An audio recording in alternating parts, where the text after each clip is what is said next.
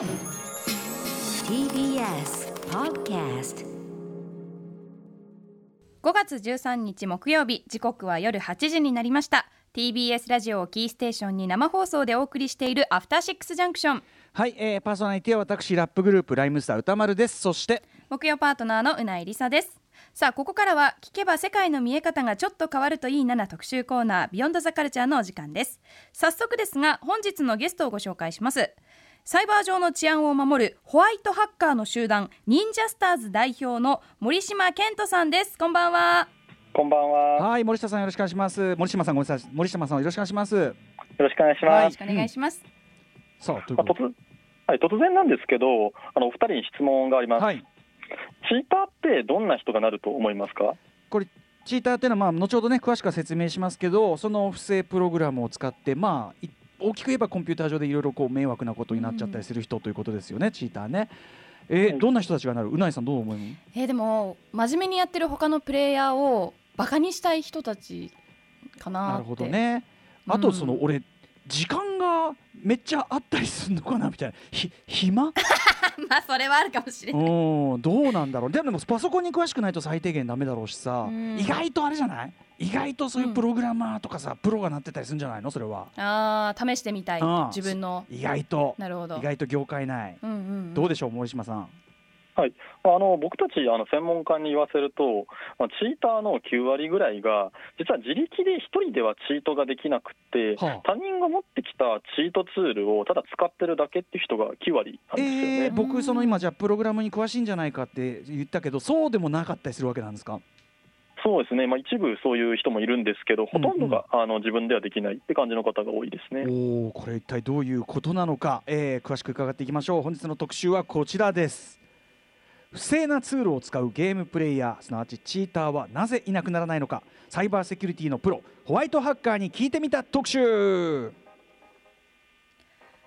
普段ゲームをやらない人でもチートという言葉耳にしたことあるでしょうか？ずるして手に入れた反則級の強さというようなニュアンスで使われるこの言葉ですがもともとはゲームやコンピューターに対して不正に作用するプログラムチートとそれを使ってズルをするチーターと呼ばれる存在が目立ってきたことからこのチートチーターという言葉が一気に市民権を得たんですね。はい、えー実はこのチーターのせいで、えー壊滅的なダメージを被ってしまったゲームタイトルとかもあるということでこうなるともう単なるいたずらというよりはもうね結構、うんえーはっきりこう本当に被害が出てくることになりますからね。えーということでチートとは一体何なのか？なぜそのチーターが生まれてしまうのかなどなど解説していただく特集をお届けします。改めて本日のゲストをご紹介しますサイバーセキュリティのプロホワイトハッカー集団えー忍者スターズ代表の森島健人さんですよろしくお願いしますよろしくお願いします。はいお願いします。では森島さんプロフィールご紹介をうないさんからお願いします。はい森島さんは現在23歳16歳高校生の頃にパソコンに触れサイバーセキュリティなどを学び始めます2018年大学在学中学生寮の教養講座の講師を受け持ちその生徒と一緒にサイバーセキュリティ会社忍者スターズを立ち上げました。現在は複数の大手ゲーム会社にてサイバーセキュリティ戦略をサポートしより長期的なセキュリティ運用を実現するために防衛のスペシャリストホワイトハッカー育成にも力を入れています。やばいですね。なんか若いのにすごい。やねすごいし、うん。なんかこうすげえ世界ですねこれはねちょっとね。映画みたいな話ですうん、ね、我々からするとね。でももうもう当然コンピューターっていうかね我々こうやってるわけだからまあ身近に本当は感じた方がいいことなのかもしれないけど、うんさあということで、えーまあ今日はまずはちょっとあの森島さんに我々もちょっとこう比較的ビギナー寄りの質問からさせていただきたいと思うんですが、えーそもそもチートとは何なのかどうしてチーターがいなくならないかなど伺っていく。まずチート行為どういうものというふうな説明の仕方できるでしょうか？あのまあ、チートっていう言葉自体は、まあ、本来とこれ本来あの英語とかだと、まあ、結構あの人を騙すだったりとか、はい。そういったところの意味合いがすごい強い言葉なんですけど、はい。まあ、あの特にことゲームになるとやっぱりそのゲームの中の,、まあ、あのプログラムだったりとか手元の端末だったりとか、まあ、うん。ゲームのサーバーっていうのを騙すことによって、うん。まあ、そのゲーム上でこう有利に立ち回る人のことを、まあ、立ち回る行為のことをチート行為と言って、まあ、そういったあのチートをする人のことを、まあ、チーターと呼びます。うんうんうんはいまあ、よくねあの最近この番組でもだからそのちょいと話題に出ますけどあのなんか例えば小説なんかラムロメなんかの中で、えーチート級になんとかみたいなちょっとこうんううん反則級に強いみたいなことを言いますけども、まあ語源的にはそういうようなことということですかね。ずるしてるわけですよねこれはね。あそうですね、うんうんあの本当に結構、あのまあ、なんか何でもできるとか、なんか、あの著しく特定の能力が高いとか、もう絶対勝てない相手とか、そういった時に結構、チートっていう言葉を使うかなと思います。私も一緒にエイペックスをやってるフレンドですごく上手い人がいるんですけど、うんうん。その人を逆に褒めるために、うん。えちょっとチートしてるでしょとかちょっとふざけて言ったりはします。なるほどね。うん。まあまあうますぎるってう。ん。いううますぎるからチートしてるでしょ。まあいいけどさ、でもそのチート級のなんとかとか言うとさそれあずるずるしてるってことに確かにね。なりかねないってことだもんね。で、えー、と先ほど、えー、と森島さん、えっと9割のチーターが、まあ、要するに自分ではそのチートのプログラムとかできるわけではなくて既存のものを使ってるとおっしゃってました。これどういうことなんでしょうか？あそうですね、まあ、チートをする場合って、結構、チートをするためのツールだったりだとか、まあ、いろんなプログラムっていうのを、元のゲームのプログラムに対して、まあ、いろいろ介入したり、操作したりすることによって、はいやっぱコンピューターをハックする必要があるんですよね。はいでまあ、そんな中で、まあ、その実はチートはたあの大半のチーターっていうのは、このツールの実際の中身とか全然分かってない状態で、まあ、こう理解せずに使ってるっていう状態なんですよね。どうしてこうなるかっていうのは分かんないで使ってると。うん。そうですね、なんか結構、あの銃でいう、まあ、銃を、まあ、なんか銃の中身の構造が分かんなくても銃が撃てるみたいな感じに近いかなって感じ。うんうんうんはいはい。へーえということはそういうでも、つえっと、ツールが売ってはいるんですか？そういう。あそうですね、インターネット上で、まあ、いわゆるダークウェブと呼ばれる部分にもあったりとか、でもはいダークじゃなくても、普通に検索して見つかるようなところにもあったりするんですよね。えーそうなん。じゃあ、まあ、それを使って、まあ、ある意味本当にいたずら感覚というかそれでやってる人っていうのがほとんどだってことでしょうか？そうですね、まあ、なんか人が作った、まあ、ツールを購入してる人っていうのは、まあ、カジュアルチーターって僕ら呼んでるんですけど、うんうんあのカジュアルチーターがまあ大半を占めてるとうん言われてる状態ですね。はいはい、えじゃあ他にそのカジュアルじゃないでもチーターも今9割とおっしゃいましたけど残りの1割は結構ハードな、その本当のハッキング技術を持ったチーターもいると。あそうです。そういった本当のハッキング技術を持った人を、まあ、プロチーターと言ったりだとか、はい。あとビジネスで、まあ、うん。そのチート行為をやってる、自分たちでチートで稼いでる人たちのことをビジネスチーターって呼ぶ。チートで稼ぐ、それこそあのツールを作ったね先ほど売ってるとおっしゃいましたけど、うんうん。ツールを売るとかとかビジネスってあとどうやって儲けるんですか？チートって。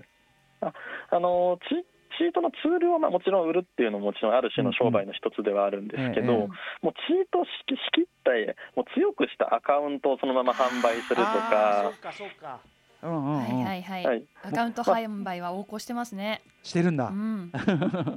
うんうん。それそれごとを売ったりとか。うん。えー、ぜそれは、えーまあ、当然今だったら SNS とかどうそういうところで売ってるってことですか、うん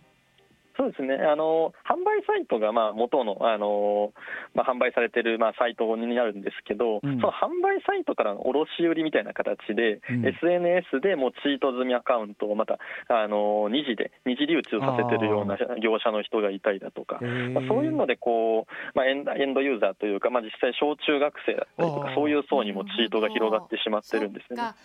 じゃあインストールするっていう手間もなくもう SNS 上でお金さえ払えばその ID とパスワードをもらえてわざわざチートツールもダウンロードインストールせず、簡単にチートのアカウントが手に入るってことなんですね。そうですね、まあ、チート代行と呼ばれるようなものサービスになります。まあ、確かにさ小中学生で自分がやってるゲームで、うんまあ、要はその単純に強強くこう見えたいみたいな、うんうんもうすごいそういうところで安易にそういう手出しちゃうみたいなのはまあねあり得るよね今ならね。そうか。でも売る側は売る側でねあの単純に人のそういうあれを使ってやってるっていうのは意外と知らなかったな。なんかめちゃめちゃ詳しい人がやってるんだと思ってました勝手に。うん、でえっ、とこれちなみにチート行為はこれは罪犯罪性っていうところではどういう感じになるんですかね？そうですね。あの一般にチート行為自体は、本当にあの不正アクセス禁止法だったりとか、まあ、いろんなこう刑法とかであの、まあ、犯罪行為に値することなんですけど、はい。まあ、あの実用上は結構その、ゲームの利用規約とかに、まあ、違反してるっていうことで、まあ、民法上で裁く方がまああの手続きが楽だったりとかっていうので、まあ、実際の実務上はそういう手続きしてることが多い感じ。なるほど、ね、でもやっぱそういうものが、まあ、一種ある種大っぴらに売られてるんですね。そういうチートプログラムみたいのが。ということですよね。そうん。はい。まあ、あの本当にあの逆に、まあ、実際に、まああのままあ、かつての知り合いとかで、あの普通にもう、それが犯罪だって分からずに、うんもうやってしまってたとかいう人も、まあ、大学とかにいたりだとか、そういう感じですね。なるほどね、まあのそういう強くできるみたいだからさみたいな。なんかそういうのもあったしさみたいな。で強くできたんだよねみたいな。そんぐらいの感じってことですかね。そうですね、もう悪びれずもやってるって感じになります。そのでもチーターが増えすぎたゲームってゲプレイヤー人口が減少していってしまうじゃないですか。そういった意味でそのゲーム会社にかなり被害がいくと思うんですけれども、ゲーム会社ってこうチーターにどんな風に。感じてるんですかね？対処しきれないものなんですか？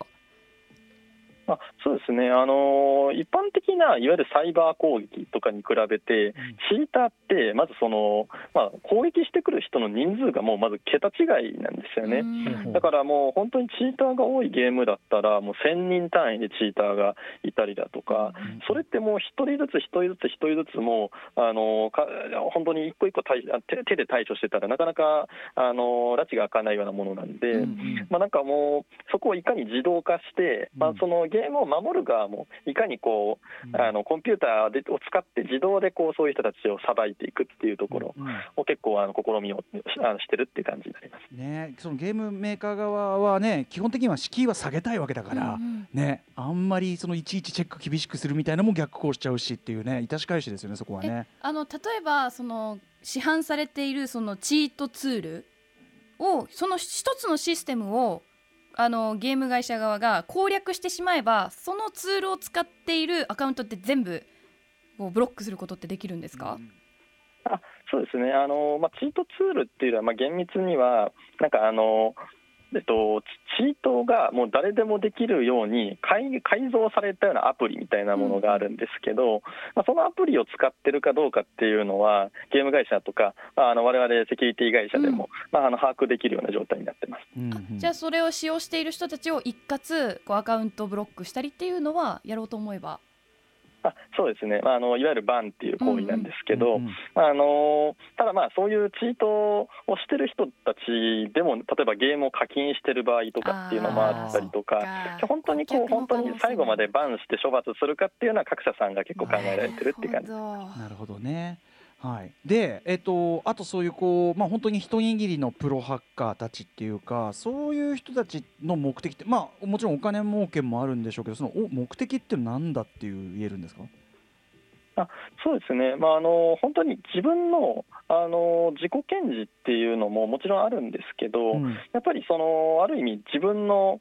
まあ、意思だったりとか、思想だったりとかっていうのをアピールするためのプロパガンダの一種で結構使ってる、あの人がいますね。で例えばあの昔とあるゲームで、なんか自分のバグをバグだったりセキュリティホールを、まあ、報告していたにもかかわらず、それが修正されなかったっていうのをすごい不満に思ったプロのハッカーが、はい。もうあのだったら、あのいろんなゲームで悪さして、もうそれで悪目立ちして、この修正されなかった事実を広めてやるぜって感じでやった人だったりとか、はい。ある意味こう、自分の,、まあ、あの思想だって、ちょっと思い通りにいかなかったことっていうのを結構アピールするために、結構使ってる人っていうのもいます。うんうん。まああのねまあ、後ほどそのハッキングハッカー文化というのがどういうふうに発展してきたかというのはまた後ほどのパートでもねあの歴史的なことも伺っていこうとは思うんですがあとそうですねじゃあチートビジネスこれって市場規模は結構でかいんですか？そういうこうダークウェブで売られてるなんていう。あそうですね、まあ、あの本当にあの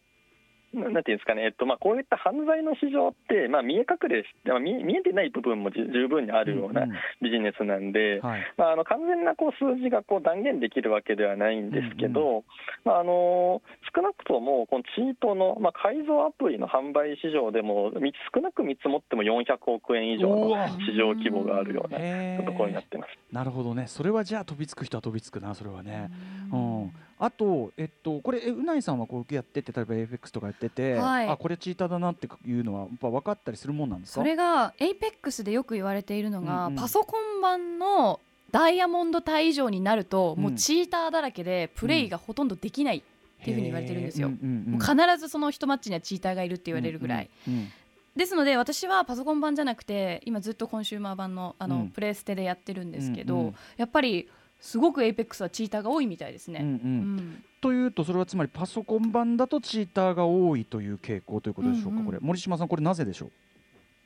そうですね。あのパソコン版が多いのは、もう単純にパソコンの方がまあチートがしやすいっていう環境にあるからなんですよね。うんであの一般に例えば任天堂スイッチとか家庭用ゲーム機って、いわゆる他の人が作ったチートツールっていうのがうん。すごい動かしづらい環境なんですよね、まあ、逆にそれを動かしたら他のいろんなあのまあ、任天堂スイッチのサービスが受けづらくなったりとかっていうのもあって、チーターにとってもすごいチートをすることによる、まあ、なんか負のうんあ負の、まあ、うん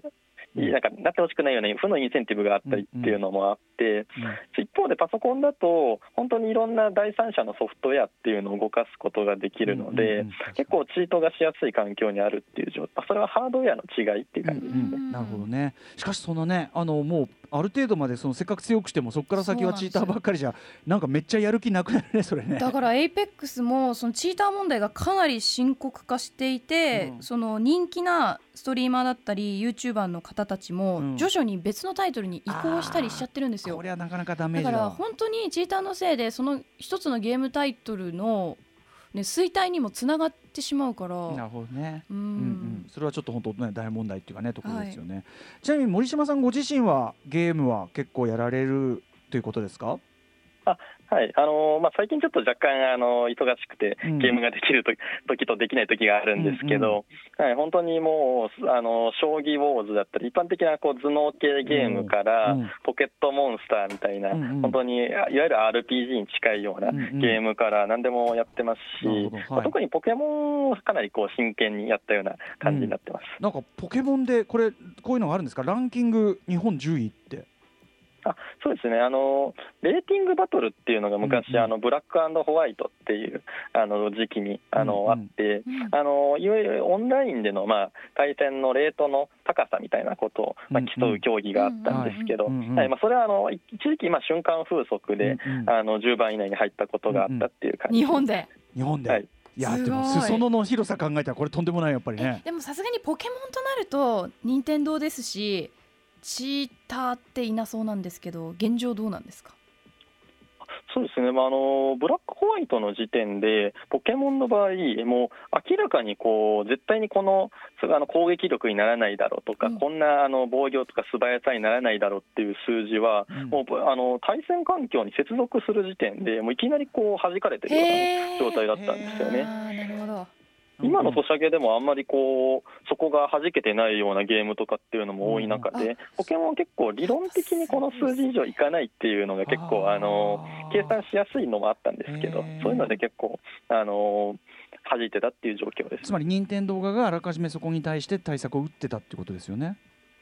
まあ、そうですね。あの、うんうん本当にポケモンって小学生とか本当に年齢が年齢幅が広いようなゲームなので、本当にみんなが快適に遊べるっていうのをかなり意識されてたのかなって感じ。うん。うん。うん。なるほどね。さすがというかね、うん。まあ、もちろんそのゲームのいろんな特性もねあるんでしょうけども。はい、えー、といったあたりで一旦ここでねお知らせに行ってこの後、えー、森島さんたちホワイトハッカーとはどんな存在なのか、まあ、そのチーターに対してどういうようなねえー対抗手段があるのかなどなどお話を伺っていきます、えー、森島さん後ほどまたお願いします。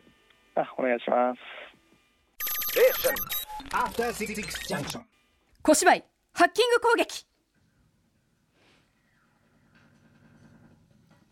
歌丸司令。何ですかうなじさん。現在この機動要塞アトロクが敵部隊からの大規模なハッキング攻撃を受けています。すごいですね。毎回思うけどこう小芝居に入る時のこの距離の短さすでそしてえに第1から第4スタジオまで防壁を突破されています。敵のハッカーの進行は早いんですか？信じられないスピードでプログラムが書き換えられている。あ一瞬で第5スタジオも陥落このままではこの第6スタジオも。まさか相手のハッカーはウィザード級か？ということでこういう展開フィクションなどでよく見かけますね。ハッカーがハッキングがなんか進んでますみたいなね、えーこれホワイトハッカー、まあ、実際に本当にね、えー関われてらっしゃるホワイトハッカーの森島さん的にはこういうこう映画などフィクションでよく見られるこうハッキング描写どう思われますか？そうですね、まあ、あの結構あの、まあ、前後の状況とかにもよるんですけど、うんうん。結構、まあ、設定的には結構あの難しい あの状況かなっていうのは思いますね。うんうん。でまあ、結構あの、まあ、設定的に今ありえない部分もあるかなっていうのは感じてますね。一番これがねえなっていうのはどういうあたりですかね？まあ、そうですね。あの、事前調査とかっていうの、結構あの実際のハッキングとかではかなり入念にやるんですけど、ほうほうほう。ほとんど事前調査もなしに、うん。いきなりこうコンピューターにパッて座って、はい。すぐにパパってハッキングするっていうのは、はい。実際かなりこう、実際にはかなり難しいようなそうことかなとなんだなるほどね。よく出てね確かにね、それこそ「新エヴァンゲリオン」の冒頭部分で、うんうん。あの何ですか？ハッカー隊みたいなのがパソコン4つ広げて、なんか何分以内にうん。あのなんかハッキングするみたいなのありましたけど、うん。ああんなのはちょっとありえない。そうですね、まあ、あの本当に脇が甘くて、あの 1時間とかで終わっちゃうっていうのも、まあ、別に実際にない絶対ないとは言い切れないんですけど、うんうん。実際、まあ、あの僕らセキュリティ会社とかが、そういった疑似攻撃のテストをする場合とかっていうのも、うんうん。やっぱり数週間かかるっていうことが数週間。多くて。そんなにかかるんですね。へえあじゃあ今みたいにその大なんとか大なんとかにもう今来てます次はなんとか破られましたってもうその刻一刻こうなんなんていうのがそこがまずかなりちょっと嘘くさいというか。いやえっと、どっちかっていうと、あの1個目が突破されるのがすごい早いなって感じで、なんか1個目から2個目が意外とあのいざ入ってしまえば中は楽だったりっていうのは結構あるかなっていう。なるほどね。あそうなんですね。ねでも何にせよそのやっぱ下調べとかそういう、まあ、先ほどね1時間でやれちゃう場合もあるけどって、ね、映画とかだともうさカチャカチャカチャってね。もう爆破何秒前にこう、なんかねクリアみたいなのありミッションインポッ。シブルもやってて、うんうんあっちのドア開けろとかやってるからさ、だからやっぱそうそういうもんじゃないということなんですかね。はいえーということで、まあ、数週間かかるんです結構じっくりやるもんなんですねやっぱね。こう攻撃する側も。はい、あの大体まあ2週間とか、あのまあ、長かったら1か月とかかけて、結構そういったミッションって感じでやりますね、弊社でこれじゃあそのハッキングする側も時間かけて準備してそのハッキングしてくる数週間かけてこれ防衛する側もはどうなんですか？防衛する側は、結構その、例えばあの、まあ、例えばアカウントで不正をしてる人がいた場合に、アカウントをバンするだったりとか、うんそういうのはまああのパパッとできるんですけど、うんうん逆に誰がこのハッキングをしたのかとかっていう、いわゆる事故の調査とか、まあ、フォレンジック調査とか言ったりもするんですけど、あそういうのは結構また時間もかかってしまう時もありますね。あなるほどそれはじゃあ逆に事後的なことですもんねそれねなるほど。うんはいということで、えー今日は引き続き、えー不正ゲーマーチーターの実態特集ということで、えーゲストはサイバーセキュリティのプロフェッショナルサイバー、えーホワイトハッカーの森島健人さんにお話を伺っていきます。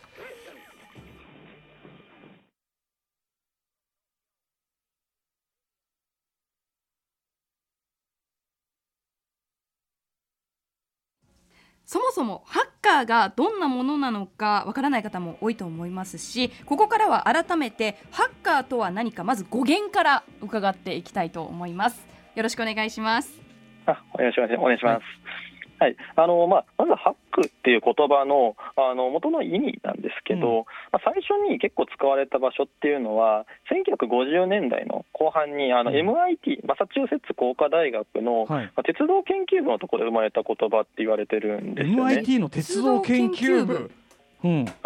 でまあ、そこではどういう意味で使ってたかっていうと、本当にこう一瞬のひらめきとか、アイデアとかで、こう本当に革新を起こすだったりとか、プログラム的に本当にこうプログラムをすごく短くまとめたりだとか、うん。そういうこう自分たちのこうアイデアによって、うんうんまあ、あの日本語でもラライフハックって言葉があると思うんですけどはいはい本当に一瞬で生活を変えたりだとか、うん。あのするような革新を与えるものっていう感じの言葉の意味があったって感じですね。あーじゃあ結構ポジティブな意味だったんですね。ど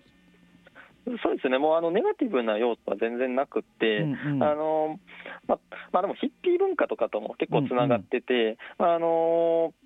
うん実際にまあ社会がまあコンピューターとかにまあ依存するようになって、初めてこう犯罪とかにもつながっていった、まあ、結びつくような言葉になっていったっていう感じになります。なるほどあの初初期コンピューター文化とかもやっぱりそのなんていうかなヒッピー的な精神性っていうかそういうこう例えばあのなんていうアナーキー的なというかなんかそういうこう当時の初期コンピューター文化の精神性みたいなところも関係はしてますよね。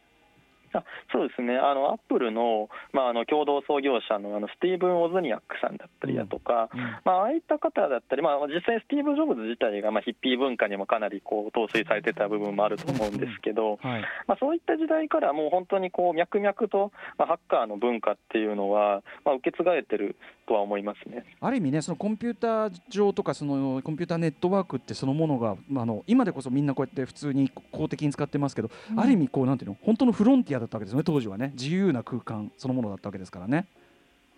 そうですね、まああのまあ、Linux っていう今,、うん。今のあのかなり使われている OS の,、はい。まあ、あの最初に作ったリーナス・トーバルスさんって方はもう,、もう伝説的なハッカーだと言われてるぐらいでして、うんうん。まあ、彼はあの別に犯罪とかには関わってないんですけど、うん。本当にあらゆる点でこうコンピューターをハックしていったっていう方になります。なるほど、まあ、コンピューター文化の発展とも、まあ、そのハックというねそのハッキングって発想は、まあ、結びついているわけですがハッカー確かに我々いつの間にか普通に使ってるからこれ有名になったきっかけみたいなのあるんですか、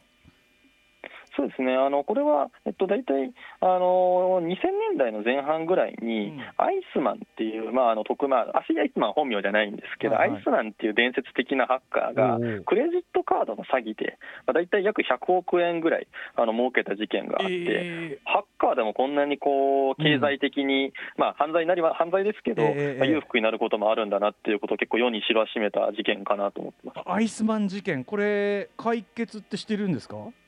あ実際にあの、まあ、おとり捜査によって最終的に逮捕されてしまったんですけどななかなかもう、あれもあのアメリカのそういった諜報機関とかでも、うん。あのアイスマン誰なんだ、誰なんだ、誰なんだって、結構あの捜査に時間かかったような事件ですね。逆にだからそういうことが起こりうるってみんなどうどこの企業とかその公機関もあんまりあの想定してなかった時代なんですね。まだしまだまだっていうことなんですかね。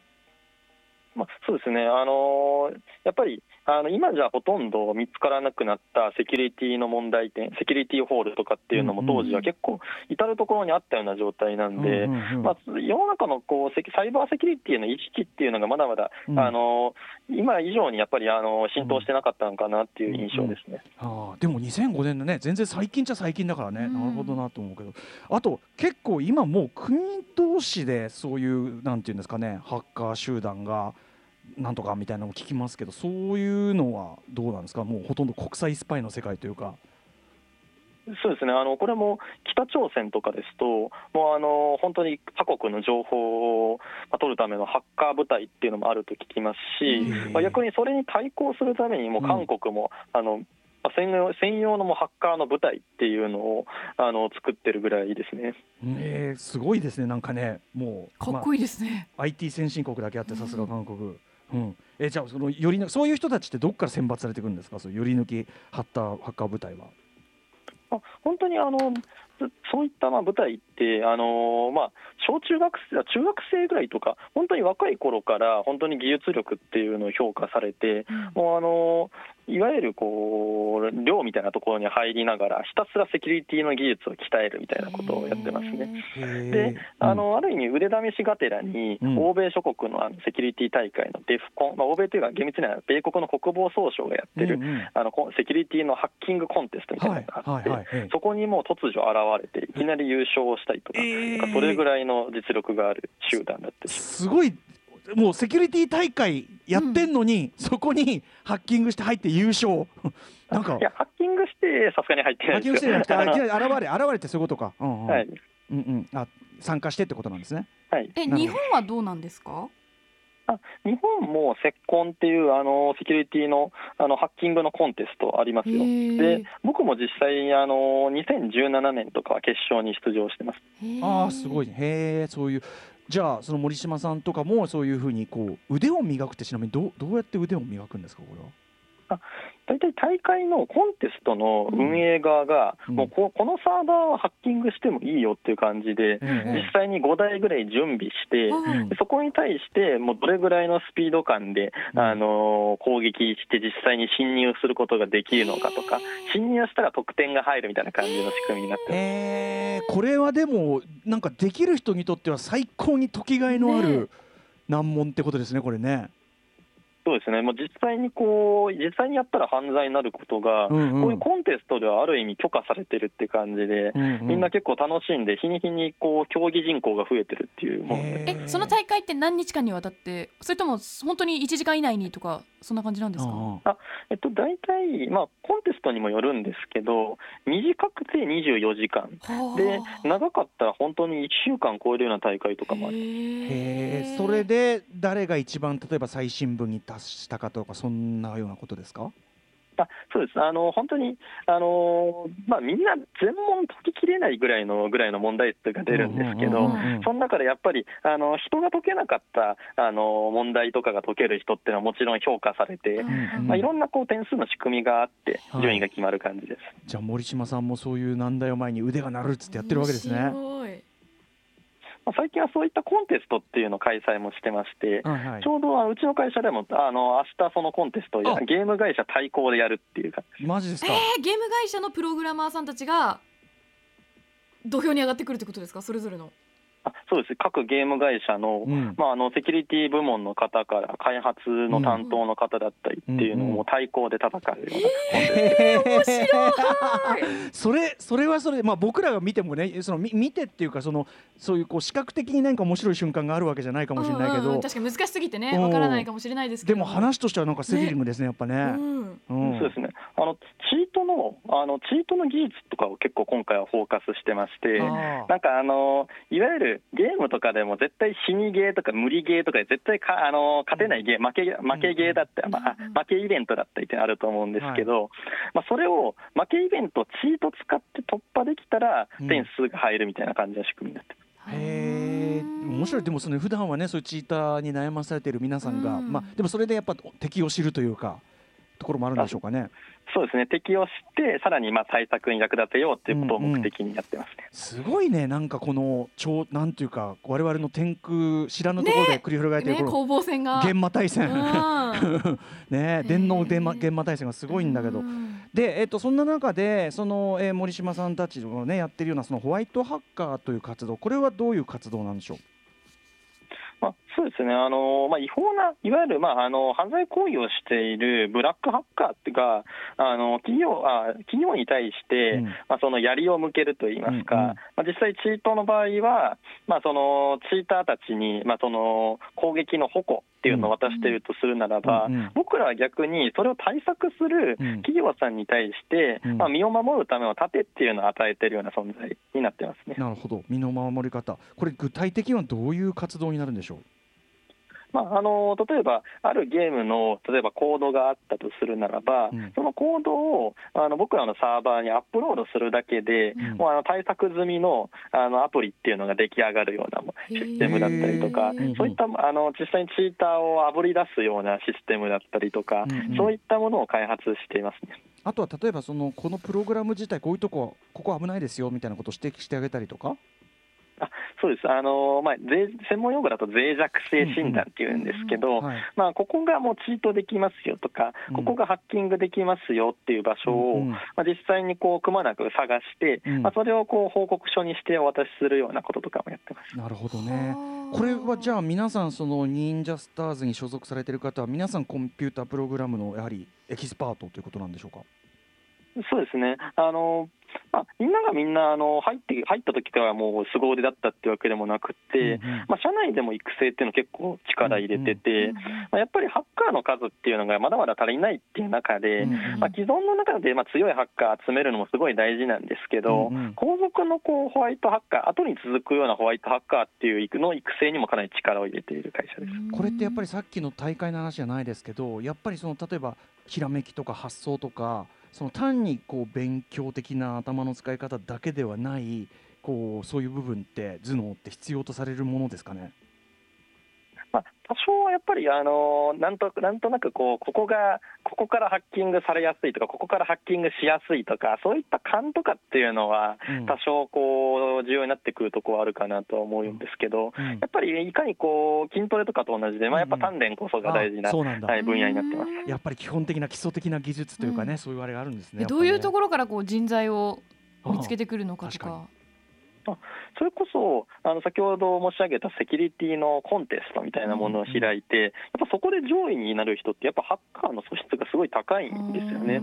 そこで上位になった人たちとかっていうのは結構リクルートしているっていう感じです。これ忍者スターズさんじゃなくてですよ。俺よよく映画とかでこうはいありますけど、そういうなんかほらめそういう犯罪的犯罪行為的なハッキングをしていた天才ハッカーが、そういうこうそっちのプロテクト側にうんスカウトされるみうんたいなのって。映画とかだとよくあるじゃないですか、そういうのって実際あったりするんですか？確かに敵が味方になるみたいな。結構あの実際にどんどんあの日本の、まあ弊社だけじゃなくていろんなぜあのセキュリティ会社がそういったことをあのされてるかなっていう印象ですね。あそうですか。へえ。元悪いやつだった悪いやつが今では守る側に？まあなんかなかなか結構あのコンプラ的に、はい、あの言わない会社さん具体的だよね。ど、はい、意外にあの、うんうん。そういった採用されてますよ。ね。でもやっぱそういう人たちもうん。ねやっぱその安定的に稼げるんだったらそっちの方がええわってね。うん。なるよねそれはね、うんうんうん。犯罪者として追われるよりはね、うん。よっぽどその思想的に明確にこうなんかない限りは。えでちなみにでは、えっと例えば、えっとまあ、先ほどね APEX とかもそうですけどバトルロワイヤル系のゲームでじゃあチーターが出ました。これ、えー、忍者スターズさんだったらどういうふうに対処するみたいなこうマニュアルなんていうかで、えっと流れはあったりするんですか？そうですね、まあ、あの最終的なあ最後の最後の番の判断っていうのは、結構各ゲーム会社さんにあの委ねてるところがあるんですけど、うんまあ、僕ら結構こうゲーム、こいつ怪しいんじゃないかっていうところの判断材料を渡してるっていうことが多いですね。でその後に、例えばいきなりバンはあれだから、ちょっと泳がしておこうっていうことをされてたりとか、ええええ。あとあの、じゃあ、そんなにチートがしたいんだったら、もうチーター同士がマッチングするような、もうチーターみたいなものを作ったりとかっていうのをやってます。それはいいですね。わらちょっと笑うね。うん同じ土俵になるわけだ。チーター同士全員。おお互いおいお前ありえねえだろそれ。って。お前もチーターか？お前もか？みたいな。へえそれそれはいいですね。平和になるわ。なはい、もうあの FPS とかだと、うん。あのもう壁の中にゴンと潜って、そこからあのもう絶対に相手の弾が当たらないようにするかと思えば、うん。それに対する、そのチートに対するさらなるチートとして、その壁を貫通すするる弾を投げたりうんとか。うんうんうん。ねえ。ああなるほどね。まあだからあれですね。やっぱいきなりこうバンって弾くのもやっぱりその難しいからやっぱそういう感じでうん。徐々にまあおお引き取り願うというかうん。感じなんですかね。まあ黒になったら、もう最終的にパンをするっていう感じですね。なるほど。あうん。でもそ特定までにも多少それはやっぱ時間かかるというかさっきのね。うんでですね、えーまあ、そろそろちょっとお時間も近づいてきてるんでまとめの方向に持ってきたいんですけど改めてこれ森島さんねあのチーターってどういう存在だというふうに言えると思いますか？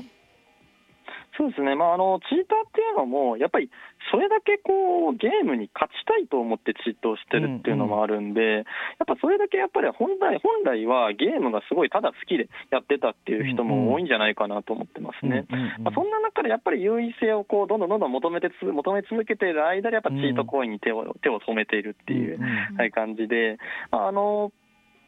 実際にチート行為をしながら、結構ゲームの課金もしてるみたいな方っていうのも、うん。はい、結構多いですねなるほどそうねか。もう要するに本当に強くなる。強くなりたい。このゲーム上手くなりたい。切ないわ。大ゲーム自体大そのゲームタイトル自体は大好きうん。な方なわけですね。うん、なるほどね、まあ、じゃあそういう人がまあ多いほど多かったりもするということなんですね。はい、ちなみに、えー、と今、チーターが集まりがちゲームってありますか？まあ、あのやっぱりチーターって、もともと自分たちのあの承認欲求でチートをしてる人っていうのも結構多いんで、うん。やっぱりこう、他人にここれで勝ってる、俺すげえって感じで思われるような、うん。やっぱり生き乗りをかけ生き残りをかけて戦うようなバトロワ系だったりとか、うん。やっぱりあのそういったとあの種類のゲームっていうのは、必然的にチーターが増えてしまってるかなっていうイメージです。うんうん。なるほどね、まあ、今やねやっぱりゲームできることそのものが本当にあのあの本当にいけてることになってる時代でもあるからやっぱそこで何か輝こうっていう時に文字通りこうちょっとずるしてっていうのはね、まあ、気持ちとして増えてくるのは理解できなくはないけどもって感じですかね。はい。えーで、まあ、それに対して企業側としてはどういうことをやってたりするんですか？まあ、やっぱりあの完全にチートをゼロにするっていうことは、あの本当に、まあ、ゲーム会社さんにとっても、うんあのコスパが悪いっていうのも結構、実際にはあって、そっちを頑張っても、はい、そんな中でやっぱりこう、チートをいかに使いづらくするだったりとか、うんやっぱちあの逆にチーター側をいかにこうチートするのって結構面倒くさいよなとか、そういった感じで思わせて、はい。まあ、徐々に徐々にこうチート工数みたいなものを減らしていくっていうところに結構対策を、あうんの対策の重点を置いてるっていうところがあると思う。確かにね。それこそね単に強くなりたいとか目立ちたいっていうだけでさあのあれだよほらあのカンニングするより勉強した方が早いじゃないかみたいなさ、うん。なんかそういうだからねうないさんみたいにすあの2日やって あ2日やってダイヤモンド隊入りましたっていう方がいいじゃないかっていうね まあそういうそういう要するにコスパ感っていうところをちゃんと分からせていくようなシステム作ったりとかってことですよね。そうですね、まあ、いわゆるこうデータをいろいろ暗号化したりだったりとか、まあ、読みづらくする難読化っていうのをしたりだとか、うんうん。そういうのをしながら、やっぱり、あのーまあある意味、弊社はそういった分野の専門家でもあるので、うん。こういった感じで、まあ、こうセキュリティ会社に外注いただいたりとかうんうん。っていうのをして、まあ、そこを徐々に対策してるっていう感じです。ね、でもなんかいこれだけこうコンピューター文化もしくはゲーム文化インターネット文化これだけこうせ普及してても、やっぱりよある種ちょっとそのようやくそういう意識が最近浸透してきたっていう感じなんですかね？まあ、そうですね、なんかこう完全にこう、まあ、チートをゼロにするとか、まあ、ハッキングをゼロにするっていうのは、やっぱりその、まあ、なかなか難しいなっていう印象が続いてて、うん。これやっぱりこうよく言われてるのが、あの動物動物の方のチーターと、あとあのガゼルっていうのは、結え。え構そのお互いに共振化していくっていんうことで言われてるんですけど、まあ、チーター側もこう、あここの場合はえっと実際のこう実際のチーター、人間のチーター側ですけど、はい。人間のチーター側もどんどんどんどんチートの技術が上がっていって、逆に対策するゲーム会社の方もどんどんどんどん技術が上がっていって、うん。結構いたちごっこが続く中で、うん。まあ、いかにこうこの戦い自体をそもそもやめようかとか、そういったところに向かっていけばいいかな。そっか。そこでこうたお互い高め合っちゃう方向じゃなくて、お互いやっぱりそんな無駄な労力使わなくていく方向っていうかね。だからいかに相手に儲からせないというか、うん。このそれを職業にさせないかっていうのがうん。大事なんですかね。でもさっきのチーター同士をマッチングするはすげえなえると思うんで、うんうなんそうですね。俺は自分の強さ誇示できないですからね。あとなんつうかこう引くわっていう。なんかそれ笑っちゃったな。はい。えーでちなみにまあそのチーターがまあすごくねはびこってる現状ですけど森島さんまあどういうふうにこう解決していくといいというふうに思ってますか？そうですね、まあ、これもあのやっぱりチーター側を、チーター側っていうのも、チーターもある意味人間なんで、うんうん。まあ、あのある意味あの、自分たちのチートの、まああのまあまあ、特にチートをビジネスとしてやってる人たちにとっては、ええもうビジネスのイシューと捉えてる以上、うん。やっぱりそのチートをする中でうん、例えばい1時間頑張ったのに500円しか儲からなかったら、うんそれって別に普通のところでアルバイトした方が良かったりっていうのもあるええ。わけですね。だからそれぐらいやっぱチートを、まあ、逆に儲からないようにするっていうのが、うん。まあ、一番チートを減らすことになるかなと思ってます。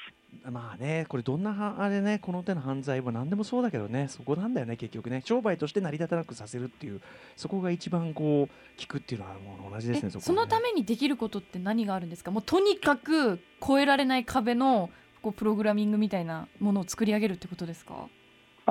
あの壁の高さっていうよりは、壁がどんどん新しく生成されていくとかっていうのもすごい面倒くさいって思うとあ思うんですね。壊しても出てくる。すぐできて、はい。壊してもすぐできて、あの逆に壊れることはある程度前提にもう壁をこう再修復させるようなツールみたいなものを、はい、作ったりっていう感じです。ななるほどね。面白いね。自動的にどんどんね再修復されていっちゃうから壊しても壊してもお金にならない、はい。みたいな。し超頑張んねえとできねえみたいな。うん。あのすげえ頑張ってるとおあれチートってなんだっけ？みたいなさ。ね感じにもなってくる。まあそのあたりはでもねまさにいたちごっこねまだまだ技術のそのお互いのねあれがあるかもしれませんがあとちなみにですけど厳罰化みたいな方向ってそんなに有効じゃない。もしくは難しいあそうですね、まああのやっぱりチートを、まああのある意味厳罰化するって言っても、やっぱ法の整備とかっていうのは、なかなかやっぱり時間がかかってしまうっていうのは一つあるかなと思ってますね。うんうんうんまあ、チートっていうこともやっぱり、あのまだまだ知られて、まあ全員が全員が知ってるような言葉でもないので、うんまあ、こう法制度が結構追いつくっていうのも、じゃあ多少、まあ、仮想通貨とかと同じで、若干時間がかかっちゃうかなう、そうですよね。身身元を確認させて、で実際何をやったかを法廷に出せるように整理して、うん。ねでみたいなさもうこと考えていくと、うん。まあそこはちょっと難しいよね。それあとそれでそれが実際このタイトルにどういうダメージその金銭的ダメージって証明どうやってすんのとかさ、うんうん。だからちょっとこそこは確かに厄介だからやっぱ森島さんおっしゃる通りうん。チーターを、まあ、商売として成り立たせない。うんざりさせていく。っていうようなね。まあでもそういうところそういうなんていうのどうやったら実効性があるかっていうところも含めて森島さんたち考えられてるわけですよね。うんそうですね、まあ、あの実際にこういろんなあの測定とかっていうのもやってて、あのこのゲームに実際に何人チーターがいるのって、意外とゲーム会社さんも知らなかったりするので、うん。最近はそういったもうチーターの人数の測定からスタートしたりっていうのもやってます。これはでも分かっちゃうもんなんですか？まあ、あの絶対にこの人数とは言い切れないんですけど、うんうん。少なくともこの人数のはチーターがいるっていうのは結構わかります。要するにこうおかしな動き全体として見るとここのここんな動きおかしいぞっていう動きが見られるみなんかぶちょっと変な物理現象がここありますよみたいなんじゃないけど。あそうです。なんか整合性が合わないなっていうのをうんうんうん結構ちゃんとチェックするっていう、それそれを自動でチェックするって感じです。はいはい、何かここに不自然な力が働いてないとトータルでこうはなりませんよみたいな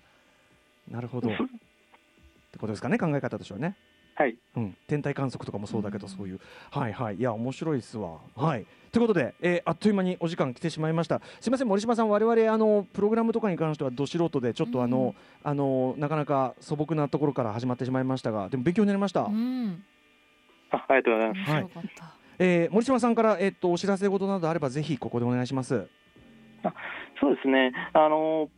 まあ、今、僕が一番考えていることの一つとして、うん。やっぱりこうこういった、まあ、サイバーセキュリティとかっていうのを、まあ、整備した先の世界っていうのをかなりこう考えてるんですよね。であのレディープレイヤー1とか、はい。まあ、ソードアートオンラインとか、えまあ、マトリックスとか、あの手の,、あの VR で作られた、うん。本当にこう広いゲームの世界っていうのを、うん。あの実現したいなと思ってて、やっぱりゲームをもっとこう人間の生活と、うん。まあ、身近にしていきたいなと思ってます。もうある種もう一つの世界ですもんね完全にね。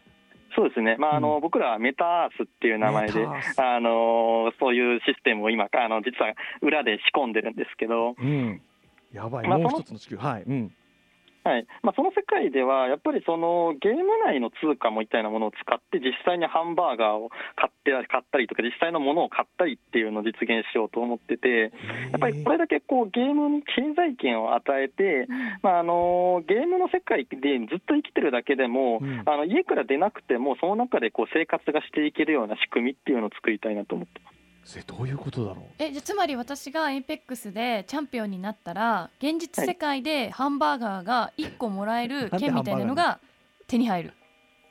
まあ、そうですね。あの、ゲーム内の通貨っていうのをまあちゃんと発行して、ゲーム内のある程度の労働とか報酬に対して通貨を発行して、その通貨で現実のものが買えるみたいなものを作ろうとじゃあ MMORPG とかでこうみんなで協力してクエストをクリアしたらゲーム内通貨がもらえてこうそれに協力している企業なんかの商品が現実世界で得られるとか。あそうですね、まあ、あの実際にこう、まあ、仮想通貨とかで暗号通貨にも近いことではあるんですけど、その暗号通貨のもう実際のボリュームっていうのを大きくすることによって、うん。本当に日本円のような感覚でゲーム内通貨の立ち位置を持たせられるぐらいまで、もう巨大なシステムに共通して、通貨を。なるほど、でまあ、あの僕はそれの創業者として、ゆくゆくはその自分の残した遺産とかを、まあ、そこにすあの全てを捧げへて、ーまあ、そのうんロゴールド・ロジャーみたいに、はいなんじゃあいや、もう完全にレディープレイヤーヤーワンじゃないか。はい、あの僕が残したすべての遺産を、このゲーム、僕が作ったゲームの中で、最初に特定のことができた人にすべて譲るぐらいで考えてます。そういうイースターエッグ的なそれだから。はいイースターエッグですえーでもそれこそなんかそれが本当に現実で使えるお金になってしまったらいよいよチーターがもう猛攻撃を仕掛けてくるとだ思うんですけど。からこそチーターがいない世界にしないといけないんですね、これはね。そうですね、ゲームに経済を与えるためには、やっぱりチーターはもう最速で排除しないといけないぐらいに思ってます。しかしちょっと森島さんなんちゅうことを考えてるんですか、あなた。は今日普通に話聞いてきたけど。